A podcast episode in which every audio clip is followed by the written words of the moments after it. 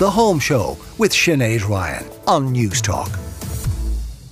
Good morning and welcome to the Home Show. I'm Sinead Ryan. Coming up today, the great British sewing bee's Esme Young on her extraordinary life in fashion.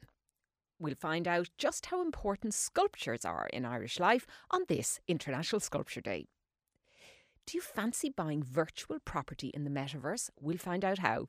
And interior designer Arlene McIntyre gives her top tips on showers and answers your technical questions. If you'd like to get involved in the show today, you can text us here on the Home Show at 53106 for 30 cent. You can email us at thehomeshow at newstalk.com and you'll find me on Instagram at Sinead Ryan100. You can listen live or listen back to the show and all of our podcasts, which are up on the Newstalk app powered by Go Loud. Now, I saw um, an extraordinary piece of sculpture during the week. I was away in the UK for a couple of days. Let me describe it for you. It was, to my very untutored eye, a giant white elephant perched on his four legs on top of a ball. I know, me neither. I'm sure there's a message, metaphor, something I'm supposed to take away from it, but I, I like it left me cold. I'll be honest with you, and uh, bit uninterested. So, give me a Roman statue, a modern bowl, a plate, Grecian urn, that kind of thing. I kind of get. Uh, maybe I'm a bit soulless. Maybe I just don't understand it. Well, it is International Sculpture Day today, and I'm going to be talking about that with one of Ireland's top experts during the show. But before I do, I'd love to know your take on what constitutes beauty in art for you. Do you have a sculpture around your home, uh, or do you just have paintings up and don't consider putting in a 3D piece? If so, why? Uh, if you have one, what is it and what do you love? Most of us simply think of pictures, I think, uh, when we think of art or foremost. So maybe I'm the one who needs education and a little priming. Help me out here. Text us 53106 and you are very welcome along to the show this morning. My first guest is one of those overnight sensations who has worked a lifetime already. You probably know her as the judge from the surprising TV hit Great British Sewing Bee, but she's had a fabulous career as a fashion icon for decades. It's a delight to welcome Esme Young to the Home Show. And Esme, you're very, very welcome along. Oh, thank you. Now, you've written a book of your life. It's kind of a memoir, uh, and we'll come to it later because because I thought it was it was super. But the thing you are probably best known for takes up only a very very small section at the end. How did Sewing Bee come about? Well, it well, like lots of things come about for me. I was at a party, and I was chatting to this woman, and um, you know, like you do, what do you do? What do you do? And she said she was a producer on a sewing program on the telly. And I went, oh, that's interesting. and she went, would you be interested? And I went, oh, yes. I was a little bit drunk. And right. I said, I said, oh, yes. And she said, oh, well, we've got someone. But three years later, they got in touch with me and I had to, you know, do an interview and all that and I got the job. Which well, was amazing. Well, I can't think who else they would have given it to. And I mean, uh, you know, when it came, when it comes to a series about sewing, did it cross your mind that this mightn't fly for television? It's maybe a home activity. Oh well, that didn't actually occur to me, to tell you the truth, one way or the other. Um, but uh, for me, sewing, and for most people who sew, it's it it's really good for your mental health mm. in all sorts of ways. You're dealing with 3D, you're being creative, it it's you're solving problems. You know, mm. it's, it's fantastic. I think. And of course, during lockdown, it, lots and lots of people took up sewing for the first time, and indeed, some of the contestants on the on the latest series, which which started this week, uh, only started uh, during COVID. Isn't that right? I know. Yeah, some of them. Yeah, which is absolutely amazing, and amazing that they learnt so quickly. I find that absolutely fabulous. Now, let's go back a little bit to your early life. Um, and I was surprised to learn in the book that, in fact, Esme isn't your name at all. It was Emma. Well, Esme is my name. right. But my so when I was born, my mum wanted to call me Caroline, and my father insisted I was called Esme because he he was a fighter pilot in the Second World War and he was shot down. Anyway, he came back to England. He was in hospital for two years. And when he was recovering, he was lent horses by somebody called Lady Esme Green. And when I was born, he was around. He wasn't around when my sister was born, but he absolutely insisted I was called Esme. So that's what's on my birth certificate. My mum wanted to call me Caroline, and for some reason, I have no idea why, I ended up, I ended up being called Emma. And when I w- first went to St Martin's, they did a register. They called out the register. And the guy went, the teacher went, Oh, Esme Young. I went, put my hand up. I said, Actually, I'm known as Emma. And he went, Why on earth would you want to be called Emma when your name is Esme? I thought he's got a really good point there. so then I became Esme again. Now, tell me about. I know you were you were in Central St Martin's, and it has been you are you're still teaching, and uh, it's obviously made up the bulk of, of your life before and after the the swanky modes era, where of course you were a fashion designer. Yeah. How did you get into? Where did your your interest in fashion begin? Well, I think with my mum actually, she she was, you know, she was into clothes. In fact, I've still got some her clothes. She loved wearing things, you know, fashionable stuff. She introduced me and my sister to Mary Quant, Biba, you know, all that stuff. She took us to Biba, the very first Biba, which was a tiny shop on a corner. So it was through mum, and she always had Vogue and Queen, so I was always reading them. But I it never occurred to me that you could do fashion at college, and I loved drawing, so I did graphics. But at St Martin's, I met um, someone called Willie Walters, who was on the fashion course, and I helped her with her final collection. And then we left, and we decided we'd open a shop because we couldn't find anything we wanted to wear in shops. So, two other, her school friend and another friend, we all, so it was four women who had swanky modes, mm. which was very, very unusual. And I think it probably still is. So, there were no men involved. I mean, obviously, there were boyfriends, husbands, all that children.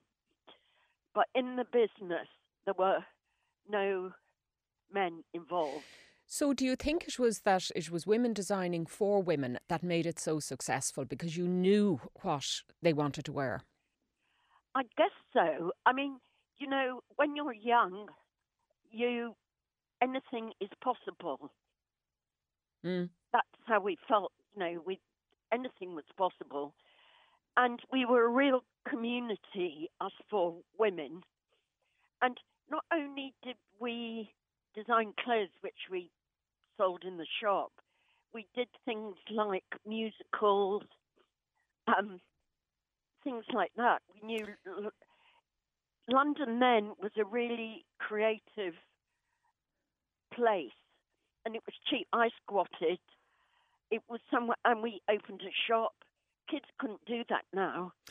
Too expensive. You lived a rather bohemian life, it has to be said. It, uh, you know, squatting for years, partying all night, mixing with celebrities in the 60s and 70s. It, it, was just, it was a moment in time, uh, like that zeitgeist of creativity. And, and you lived that, Esme. Yes. Oh, uh, honestly, we knew artists, musicians, all sorts, of architects. It was a real creative hub in London then. You hung out with David Bowie? Well, Suggs from Madness is a friend? yes, yes, yes, yes. Now, when you set up uh, Swanky Modes, it was very, very successful and it kind of um, uh, fed into that period and, and what was fashionable at that time. And you mentioned there that you were doing a little bit of work for, for for uh, TV and film and all that. Uh, you have designed some very iconic pieces because you went into the film design, clothing design business, you made um, you made the famous bunny costume that that uh, that Renee Zellweger wore in the Bridget Jones Diary. Yes, I did. I did. You know that um, I worked on the third Bridget Jones as well, and we were doing some pick. She'd come back to England to do some pickups, and I was doing some altering, fiddling with some of the costumes she had to wear, and um, she'd been told by this guy who used to work for me, who was actually the costume designer on um, Bridget Jones, but I always had an input. And he told her that I was going to be on this program. And the day I was, for the third one, I was altering these clothes, um, there was this woman with, with me called Natalie Ward, who's also a costume designer, who I share a workshop with. And she told Renee that I was going to be on the telly that night. It was the first episode in the first series that I'd been in. And she watched it and she said she thought it was great. Oh, there you go. Well, I mean, that's high praise indeed. Now, tell me why you decided to write the book. Well, I'm not very good at saying no to stuff, and I'm I'm keen on having new experiences. And I think definitely without the sewing bee, this wouldn't have happened. The book, and also um, I think name dropping David Bowie had a big effect on people once. Honestly, I do. If I hadn't name dropped him, I think it probably would never have happened. Well, that, that that's the celebrity way of things now, Esme. You're one of them. People are going oh, to be well. name dropping you now. That's that's Are you sure? I think so. Now, actually, just something serious in the book that struck me because this is the home show, so we're interested in all things uh, to do with housing. You are a very, very strong advocate for public housing and social Oh, housing. and in fact, yes. you still live in public housing. Talk to me a little bit about how that helped you. Well, I was made homeless, so I after I squatted, um, these friends of mine had this flat that was a GLC flat. They were moving out, so they said, "Did I want to move in?" So I moved in. I paid the rent and everything, and um, then the GLC stopped, and Camden Council took it over and I think I wasn't on their housing list, and they wouldn't rehouse me. And the the block of flats got taken over by drug dealers, basically, and it got scarier and scarier. So I had to move out because it was really scary. Mm. But then I had nowhere to live, so I applied to Peabody, and at that point they were housing single creative people. And I got, got a flat there, and I've been there ever since. And I do think social housing is really important, and there's very, very little of it left in London. Very Indeed. little. Indeed. So there was a policy of housing kind of artistic, creative people so that Yes. they could go ahead and concentrate on their work and not Yes. have to worry so much about where they lived. Yes. Um, at that point, I don't think they do that anymore because I, I think maybe why is they had a lot of flats in those old buildings, those Victorian buildings, Mm. that were one bedroom flats. So for families, they, you know, they didn't work. Mm, mm. So that's when they, I think, started housing single people. And it worked for you, and here, and you're still in it all this all this time later. Uh, I'm Yeah. speaking with Esme Young, who's the judge on the uh, Great British uh, Sewing Bee, which came back uh, on screens this week. Uh, now, the book itself, Esme, there's plenty of hints and tips in it about uh, sewing and about creating your own clothes. Do you think lots of people have lost the art of making clothes, especially in the era of fast fashion? Oh yes, definitely. Um, but also, it. I don't think it's only fast fashion. Is I was taught to sew at school, and people aren't anymore. Mm. and like I said, it's really good for your mental health.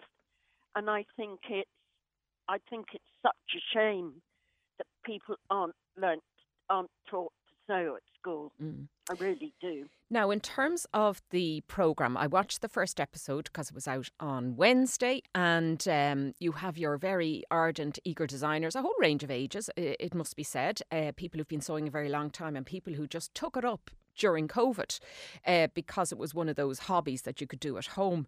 And now, in the tips in the book, and I know on these reality TV shows, Mary Berry has her soggy bottom. You've got your hungry bum. Tell us how to avoid hungry bum, Esme. well, you need to make a good, you need to measure the inside and outside legs.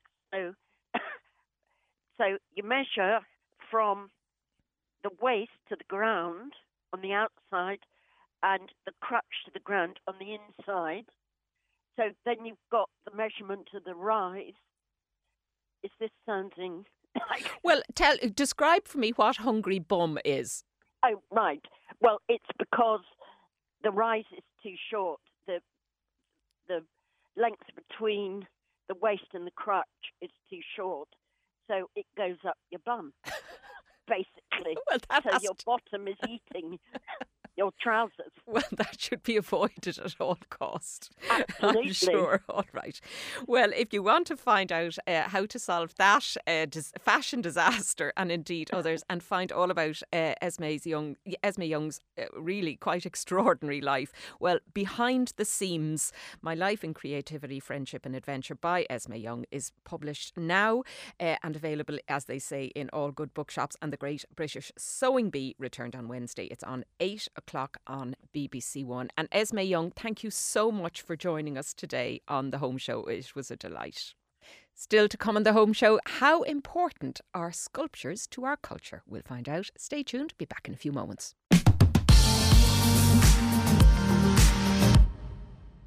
And you're very welcome back to the Home Show here on Newstalk. I'm Sinead Ryan. Now, before the break, I was chatting with the fabulous Esme Young from the Great British Sewing Bee, and she's had some life. I'll tell you, she's some woman. Uh, if you missed that, just you can listen back to it on the podcast, uh, which is up on the Newstalk app powered by Go Loud. Now, today is International Sculpture Day. I know you knew that, so we can take a walk around pretty much any city in the world, and you'll see sculptures that'll tell us something about that city's culture and its history. And of course, uh, we are no different here. And I'm joined now, I'm delighted to say, by Paula Murphy who is Professor Emerita at the School of Art, History and Cultural Policy at UCD and a steering group member of Sculpture Dublin. Welcome to the programme, Paula. It's lovely to be here. It's lovely to see can you. Can I make a connection to your last item? The sewing yes, bee? Yes. Because people don't often think of this, but new materials that came in in sculpture means that sculpture can be made out of anything today, and fabric sewing can absolutely be part of it. There, there are works that have been sewn. Now, they will mostly be three dimensional or relief works, but they're sculptures. Yeah, yeah. So, that's actually a yeah. good point. Yeah. Because it's not just all about metal and wood. No, and, no, no, no, know, not, art. not anymore. Art not. comes in so many forms. And I was yeah. talk- chatting to Esme before the break about. Um, the kind of in this whole era of fast fashion, whether people had kind of lost the art of, of re you make do and mend, recycling, mm-hmm. reusing. Mm-hmm. And I suppose when it comes to sculpture, um, there's a big trend for that also at the moment. It doesn't like you're producing a new piece of art, but it doesn't necessarily have to be from new materials. No, goodness, there are all sorts of things in what you're saying there. Um, no, it doesn't have to be from new materials. Uh, and in fact, uh, a show has just closed in the lab um, which was all about reusing materials. I don't think anything uh, was, you know, traditional in the sense that we think of, you know, in the historic sense, as you said earlier on, you know, mm. stone or bronze or um, uh, wood or whatever it would be. Um, but so many things have come in in sculpture. Okay, you can use, eh, eh, you can make sculpture out of anything. That absolutely goes today. But way, way, way back, I mean, it's, it's surprising how long ago it is. Um, a sculptor called, well, artist called Marcel Duchamp introduced what became known as the ready made, which meant you didn't actually have to make it at all. You just selected an object and you made it sculpture without actually going through all the craft. Um, so from that point of view, it was the idea. Okay. It wasn't even the making. So uh, sculpture uh, in the last. It comes back to that thing. What is art then? Does well, it? yeah, Which is too philosophical for the time we have on, a Saturday morning. philosophers have been arguing about that uh, since way back in the ancient world, and I, I don't, I don't think we'll get on to that this morning. Probably won't.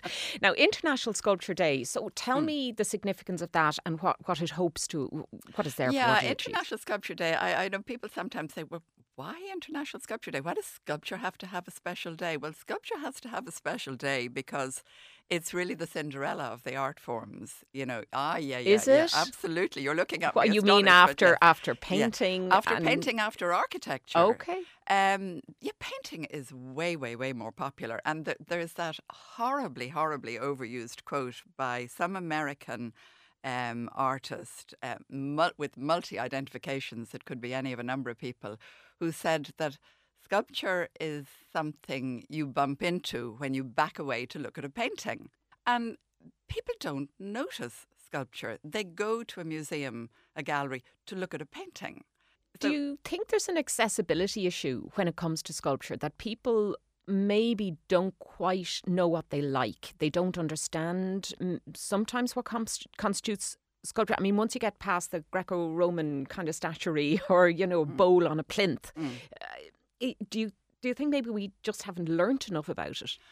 I, I, I think you have a good point um, because it certainly has been my experience when you open up the subject to people, they're drawn to it. Um, you know, they, they if if uh, if you talk to them about a particular monument, then they want to go and see it.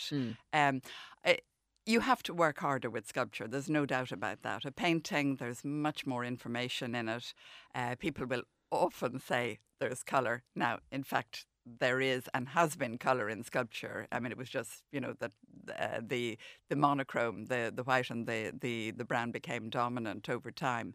But there's lots of colour in sculpture today, and there was in the ancient world. But it, painting seems to be easier for people. They they do have to work harder with sculpture, and but uh, for me, less is more, and there's more to find. Therefore, if you have to work harder with it, you get more out of it. You spend more time with it. You you move around a piece of sculpture. You're taking it in from different angles. You're observing different elements of it, and the more you look, um, just the more you discover, and and and the more you work out what's going on. Eh, when it comes to the larger pieces, you know, the street art, street art, street sculpture, and uh, pieces that are commissioned, who is doing that nowadays? Who's commissioning it? Is it councils? Uh, You know, is there is that that kind of we have to be safe to pe- appeal to the masses, but yet we want something brand new. I mean, you'll remember the row over the, on uh, uh, the puck. Uh, out in Ennis, where Yes, this yes, uh, yes, gr- uh, to some grotesque and to others Yeah, gorgeous Yeah, piece yeah, of sculpture. and It ended up being removed. Yeah. Uh, Well, I mean, Anna Livia, for goodness sake, you know, I mean, huge controversy. Uh, about that. I mean, really problematic work and really problematic in terms of how it got to be on the street. So, uh, yes, the councils are involved. Now, um, th- uh, there's been a project in place for the last two years, Sculpture Dublin. It launched in April 2020 and it's closing on International Sculpture Day uh, this year. And that, it had a sort of a double brief. Um, one was commissioning new work. So six new works have been commissioned. It's a Dublin City Council project. And uh, the other um, element of the brief was an engagement program, so lectures and talks and drawing people into looking at what we already have in place, very particularly. But come back, coming back to your commissioning point, so so um, for co- the commissioning of a new work, particularly now these six for for um, Sculpture Dublin, uh, four of them are in parks, and uh, and in fact one of them is launching this morning up in Bushy Park, where I'm uh, heading after this. Um, uh, Corban Walker's work. Uh, and there isn't, it's a big, big park and there isn't much work in it. But what has happened in each case is a panel will be set up with members of the steering group for Sculpture Dublin, members of Dublin City Council, um, art experts, which is very important. Uh, you have to have someone in there with the expertise uh, to know what's good and Yeah. bad. You know, it's, it's a not tough one, though, isn't it? Because it's, it's a- so subjective. it's it's it's very subjective, but you know it can't be the lowest common denominator, and and and we can't just keep repeating stuff. I mean, for example. Um, we've got an awful lot of statues out there at the moment. Um, uh, statues of men, as you will have identified if you've been looking walking around the Well, street. indeed, Um, all yeah, great yeah. men of the past. Yeah. You know, we're the ones to the great women. But the answer, I think, is not to just put up statues of women. I think the day of this, that I, I think put up commemoration to women, yes, absolutely, but not a st- another statue. You know that that it's almost of another age now that portrait statue, and we need to do something. Uh, let the women be the ones, in a sense, who liberate us from that type of commemoration to do something new and different. So, what can people expect today now? Where can they get information on International Sculpture Day and where can they see these new commissions? If uh, well, the, commissions are uh, all around Dublin. As I say, four of them in par- in parks: Bushy Park, um, St Anne's Park in Raheny, uh, Kildonan Park, and a new park actually that's opening in Ballyfermot. Uh, the fifth is in Smithfield, what I sort of endearingly call the teapot, uh, which you must see. Um, and the sixth one is a temporary work which is on what is an empty pedestal outside the City Hall. It once held a statue of O'Connell. Now, Okay. The O'Connell statue wasn't controversial and removed, it was simply brought inside the building. And a temporary work, um, Alan Phelan's work, has been put up there. And, and the hope is, doesn't, we, we can't be sure that this will happen, but the hope is that that'll become a recurring event, that maybe every year there would be a commission for a temporary work to go up, which is a- a good thing. They have it in London and it gets people talking about sculpture. You know, hey, there's something new on the plinth, you know. Yeah. What's happening and what type of work is it then, this year and how does it differ from last year? So, uh, and it's important to keep sculpture, you know, to the fore because it's there. Well, if you are going to do it, today is the day. It is International Sculpture Day. And Paula Murphy of uh, UCD, thank you so much for bringing it to life in studio with us today. Thank you for bringing sculpture to everyone's attention. Now, if you feel exhausted at the thought of buying property in the real world, how would you fancy buying virtual property in the metaverse? Yes, you've heard me right. Virtual property is now a thing, and author and tech expert Gillian Godsell uh, is going to try and explain it to me. Gillian, you're very, very welcome along to the home show. Now, for us, for those of us whose tech skills begin and end with streaming Netflix, what is virtual property? The NFT is great. Most people would have heard of Beeple, the digital artist who sold his NFT for 69 million. Kind Indeed. of crazy money. But an NFT, if, if I can also just go backwards, an NFT is a non fungible token. Mm-hmm. What is a non fungible token? It's easier to explain what a fungible token is. A euro or a dollar is fungible because you, if I have a euro and you have a euro, they're the same, whether you're in Spain or Portugal or Ireland.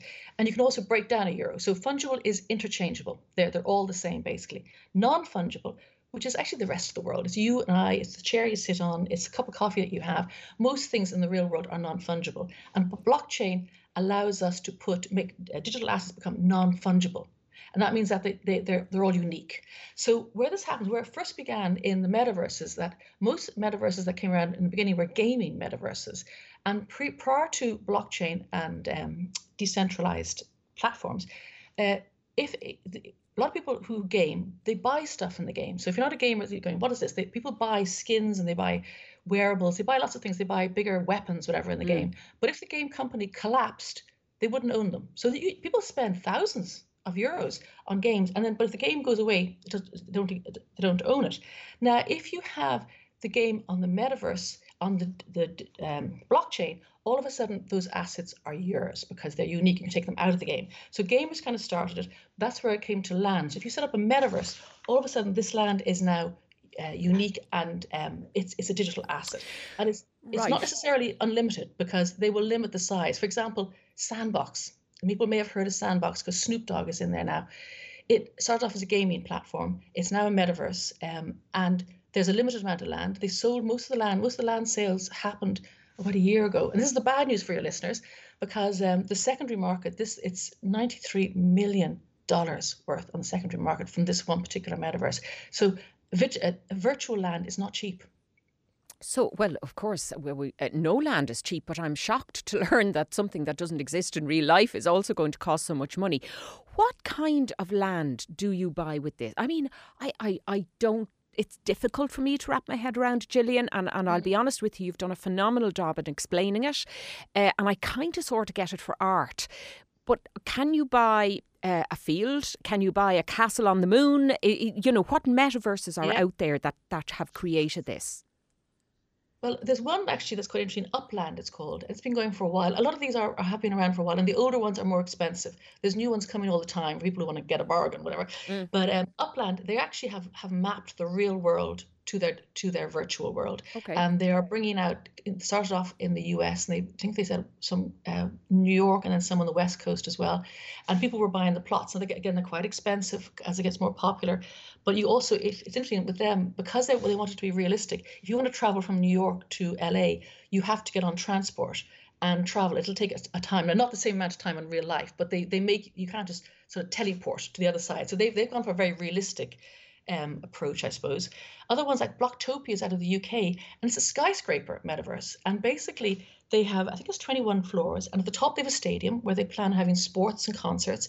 And they're also selling all the land in between to brands to like it's like being a super like you know going to a mall of some kind, you know, a shopping mall, and you have go into each floor, and it could be fashion or it could be something else you know so it's it's, it's right um, so so the so the plan is that in time when uh, uh, you know the advocates of it see it this as as being a real place you you'll go there in your headset or your VR or whatever it is you'll go there you'll interact yeah. with other people you listen to a concert you can work yes. you can do and you'll own that floor of the building or that section of the park yeah. Now you don't have to own land to be a visitor to the land, and in fact, some of the older, the more established lands, it'd be very hard unless you were a big brand to buy them. Mm. You can go visiting. I mean, I was in Decentraland recently. They had a, a, music festival, so I was pottering along with my little pixelated person, uh, listening to people, and then I spotted the people. I, I recognize them because I have the name on top. I go, oh, hello, how are you? you know, kind of weird.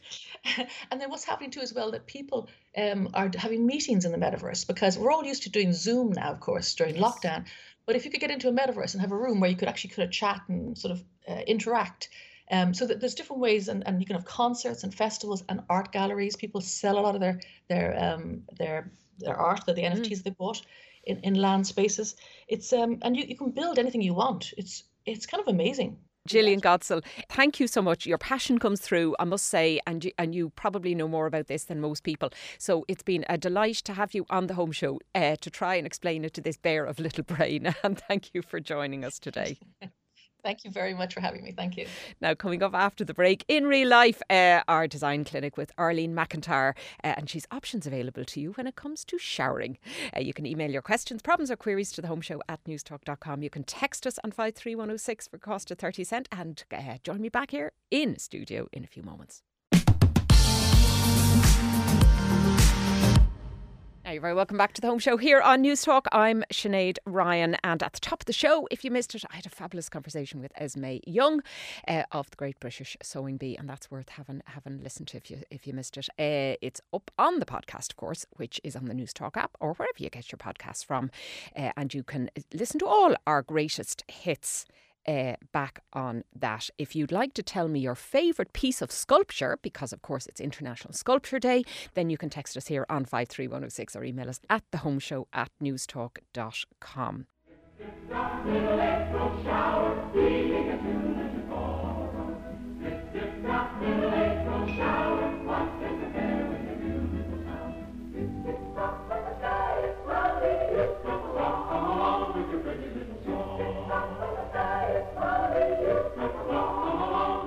Now, a warm welcome back to the show and back to studio uh, to interior designer to the stars, Arlene McIntyre. Thank nice you for having you me, again. Sinead. Good to see you again. Now, we uh, that music that we've just played was, uh, of course, uh, April showers, and the reason that we are talking about that, we do do clunky segues in this show, is because we want to talk about all things showers. I read this. I actually thought this was a, a joke, but it's brief. Bubbles tandem showers. This is like a new emanation in the history of bathing. Talk to me about these fancy new showers. Well, um, showers in are really important. We have rain showers. Um, it uh, really depends on so many different factors, but it's it's a luxury that not everybody can afford. But if you can, I think it's really something. People are should, going for that whole spa experience at home, aren't they? In, absolutely. In fact, I've done it in my own home. Have you? I think it's just my my place where I can turn off Yeah. and switch off, and I've really invested in our ensuite, and it is like a spa for me. So I have a jacuzzi bath. I have a I have a rain shower in my shower. So yeah, it's really important. I think. Lucky. Now, these bubble showers, or what is that the proper name for them? Well, I think they have a few different Shower, uh, yeah, okay. And they're supposed to be like, um, well, I would have thought all water coming out of a shower is essentially a bubble of water, but uh, these are like aerated, large bubbles that burst on your skin or something, are they? I have, I have I have to be honest, I have not actually had any experience with that product. I've heard about them, but definitely I think rain showers are really important. I believe you can get certain scents infused into your Mm. shower cubicle as well. And um, of course, different colors of lights. So, uh, which kind of alters your mood. So, there's Okay. amazing things on the market. Right, there are indeed, right. Um, okay, so uh, the demand for this kind of thing is on the up. There's no doubt about it. People love their bathrooms, don't they? They do. They do. Um, and I also think that, especially during the lockdown, people were spending so much time at home that they wanted to create sacred spaces and special corners where they could relax, unwind, work privately, escape from the family, and so on. So, you know, a lot of these things were born out of that period of time. Yeah, yeah. And certainly when you're remodeling and redesigning, I mean, there's always a, it's always a bit of a mess when you've plumbers in, but really you can do something very spectacular in a very small space. You were talking about your ensuite. I've just redone my ensuite. It's a tiny place, but it just looks so much better after it's done and you can you can mix it up quite easily really. Absolutely. And um, uh, really important things I would always recommend to my clients are to give yourself areas to redecorate in a couple of years as well. So I would always focus on tiling the floors around the bathtub area, in the shower cubicle, and perhaps leave the other walls bare and, and where you can paint and, you know, freshen up your look after a couple of years. So I like to play around with things like that as well. Okay, that's interesting because I think most people think right if you're going to if you're going to be in the bathroom with the amount of water that's there, you should really be tiling floor to ceiling. No, not necessarily. Okay. Uh, often I think it's the tiler or the tile supplier who might be happiest with that solution. and also, I be I mean, I love stone, and I do love uh, some of the tiles that are on the market are magnificent and beautiful to look at. But it, it's important to consider: Are you going to love it as much as you love it on the day you purchase it, and leave yourself little openings, you know, where you perhaps you can try something new in five years. Uh, has the wet room had its day, or is it still really? oh popular? no, that's that's that's not had its day. I I think we're going to see a lot of wet rooms in the future. It's a wonderful solution.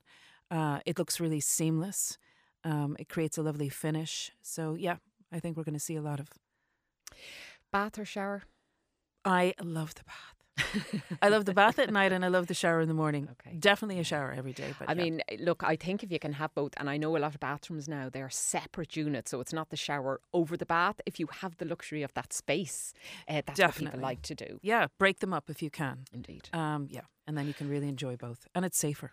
Okay, now listen, we've been getting queries in because this is our design clinic, and people know you're you're here, and uh, we wanted to talk about some elements in the home in terms of uh, design and help and and getting uh, advice for people. So the first one is. Um, advice for painting a house that's under complete renovation I, and i think that you know so much pent up work during COVID now. The builders are in, so you've got the builders, the plumbers, the electricians, the everybody in all at the same time because you you've you know stuff that you have to get done. In terms of painting, um, choosing color, trying to make it empathetic throughout the house or tell a story. What advice would you give to to your clients about that aspect of things? Well, it really depends on what aspect, what area of the house they're looking to refresh. Um, if it's north sa- f- uh, facing, if it's south facing, if it has a, no- a lot of natural light, um, if it needs to be a, a, a- a paint that's breathable, that's very important. For example, I'm working on a very interesting project whereby you know the home is over 250 years old, and the paints that we're using are very. We have to be very you know careful about them being breathable and in keeping with the period of that home. And then, of course, it depends on other factors. You know, you might find that neutrals would be the go-to uh, because they they last the test of time. I see a lot of people investing in really strong bold tones on the walls, Mm. and I sometimes I love it at the moment, but then I do worry: are they going to love it in two years or three years The jewel colours, the navies, the Yes. blacks, even. Yeah. Now, I really do love Mm. those tones and I love exploring with them and I use them myself all the time in a lot of my schemes. But I have to always be 100% certain that that client is not going to tire of that tone. Okay. So it's just to layer in color very carefully into your space and make sure that you can live with it because it isn't a pub that you're visiting for a couple of hours. It is your home and it is a place that you're going to have to look at in a space for more, uh, you know, than There's a lot of paint shops now that have colour consultants. Or pa- eh, or paint providers that will give you a palette on these cards. You know that'll show you. Look, if you're if you're painting three or four rooms or three or four walls, Mm-hmm. here's a sequence of colours that go together. And I think that can trip people up uh, if they don't know a lot about it because it's not something that most of us do all of the time, uh, and it can be difficult to know what goes with what. Exactly. Well, believe it or not, Sinead, we have launched our own paint collection. And it's really important to me that I group things in fours so that we have a really easy pull for somebody that's trying to perhaps refresh their living room space. So we couple up a colour that really works well on the wall with something that could be really smart on the skirting, the trim, the architraves, and all the joinery. And then we also throw in a third or fourth tone that works very well on the ceilings. So we make it really easy for people to just do that room in one pull. Okay, like one-stop shop. So one stop have to- shop, to exactly. it. Okay. Yeah, because sometimes you might mix a creamy tone on your uh, skirtings and your doors and your architraves that might clash with something that has a cooler tone on the wall. So we kind of uh, have everything pre-pulled and everything just flows. and you just know it'll work. We know it'll work. space, It's irrespective bulletproof. of wh- wh- where the room is Exactly. and, what else is in it. Okay, cool. All right, people can find that in Ventura. is it? Yes, yeah. Okay, Ventura Design. Uh, okay, next question um, is from Dee, and she uh, emailed us. I'm considering a complete renovation of my home, but do you have suggestions as to an easy way to manage the budget? And where would you suggest in terms of to start avoiding overwhelm? Now, I think she probably means overwhelm as in so many designs and choices and oh things. Oh, my to, goodness, I can I totally hear her, and and I deal with people like this every day. A lot of my clients are, you know, uh, just about to, you know, get into the whole world of new builds. And first of all, you need to be really clear on your style direction, what it is you like, what it is you're trying to achieve. If you can afford uh, an interior designer, work with one so that you can hone in on what it is you want. And this really helps prevent a lot of very costly errors down the road. So that would be my number one tip. Number two is to do your homework. Um, get three tenders out there. If you can, if you can, first of all, find a builder d- these days. that's that's one subject, but definitely try and get at least two to three quotes for your home. So then you're learning about the process, and you can you have a comparison. Um, and you can compare all the different quotes that are coming back to you. And always consider a little contingency um, amount of money that you can put aside in the event that you do go over your budget. That's always there at the ready, just in case you need to tap into that. And I suppose when you're when you're undertaking a big build, whether it's an extension or a full remodel of the house, um, the bit you want to get to is the nice interior design bit because that's the kind of sexy, lovely bit at the end. But actually, so much money can be taken up with the build itself that very often it can actually it'll be something we'll do when the thing is finished. You're saying start earlier I am. that. I'm pulling it right back. So get your bones right. First, decide on what your look and feel is. I wouldn't leave that to your builder. I would know before you engage with the builder. Be really clear on what it is you want. Mm. Then start preparing a breakdown of costs for every single room furnished, floored, windows, everything, including your bathrooms, your kitchens, so that you're managing your own expectations as well on what you can do and cannot do within your budget. And I suppose by outsourcing to uh, an interior designer, they are acting like a quantity surveyor. Nearly, it's they they know where to get the stuff, what it's going to cost, and you know Yes. how you're going to fulfil that design. Yeah, definitely. I mean, uh, m- most uh, m- of myself, my own team, and, and other colleagues that I have within the industry, we can offer years of experience to our clients and what we know is out there, Mm. what the price should be or shouldn't be, uh, what works, what doesn't work. Mm. And so I guess that's what you're gaining when you when you engage with a designer. Yeah, it can be a big deep breath moment though for a lot of householders. It be like, is. It is. It I is. don't even know where to start with this. Yeah, I know I have a vague idea what I'd I like know. at the end, but I, you know, it, it's But it's do your homework Mm. and get the bones right. Focus on the big ticket items first. That would be my advice. Yeah, yeah, yeah, yeah. Okay, good. Uh, righty, I hope that helped. And then finally, we have a question. I've returned to the office uh, and no longer have much use for the home office I had set up at home. Well, so say all of us. I'm looking forward to overhaul the space to make it a Zen den for myself. What Sounds are your great. recommendations? Now, a Zen den, that sounds like a little woman cave. Um, Yeah. It could be, we're not, I don't know what this listener is thinking, but I would be thinking Mm. maybe a little space for Pilates, somewhere to light a candle, somewhere maybe to Mhm. have a beanbag read a book or. Exactly. Yeah? That's exactly how I read that as well. Okay. okay. And I'm seeing green. I don't know why, but I, when, when the minute that, that I read Zen, I thought, yeah, definitely uh, Zen sounds like somewhere where they just want to have um, a place where they can relax, unwind. Um, you know, it's their sacred space. I see uh, it being very important to have somewhere where they can house all of their memorabilia, their books, anything that relaxes them, uh, takes them down a notch or two in the evenings or the weekends. Perhaps, uh, like you said, see how you could work that space I, without having seen the space and without even seeing where the window light might be. It could be really nice to bring in a corner unit sofa or a chaise sofa, somewhere that doubles up as a reading space, or somewhere you could have a nap and relax, or have a cup of coffee with a friend in there privately. Um, important to really concentrate on your styling in that room as well. Take anything that's work related out of there. Bring in beautiful plants. Um, Mm. Things that inspire you or remind you of holidays or happy moments and memories. Uh, and I think that whole when you mentioned green there, I was thinking of of um, even down to things like wallpaper having that feature of maybe ferns or palms. yeah, or- botanical. Yeah, isn't love isn't that, a lovely feel? And it kind of makes Mhm. you feel you're in the middle of a forest. You're Exactly. definitely not at home in a yeah, you know suburbia. yeah. Well, green is a really important uh, color as as uh, beige. There's certain tones of yellow that really calm people down.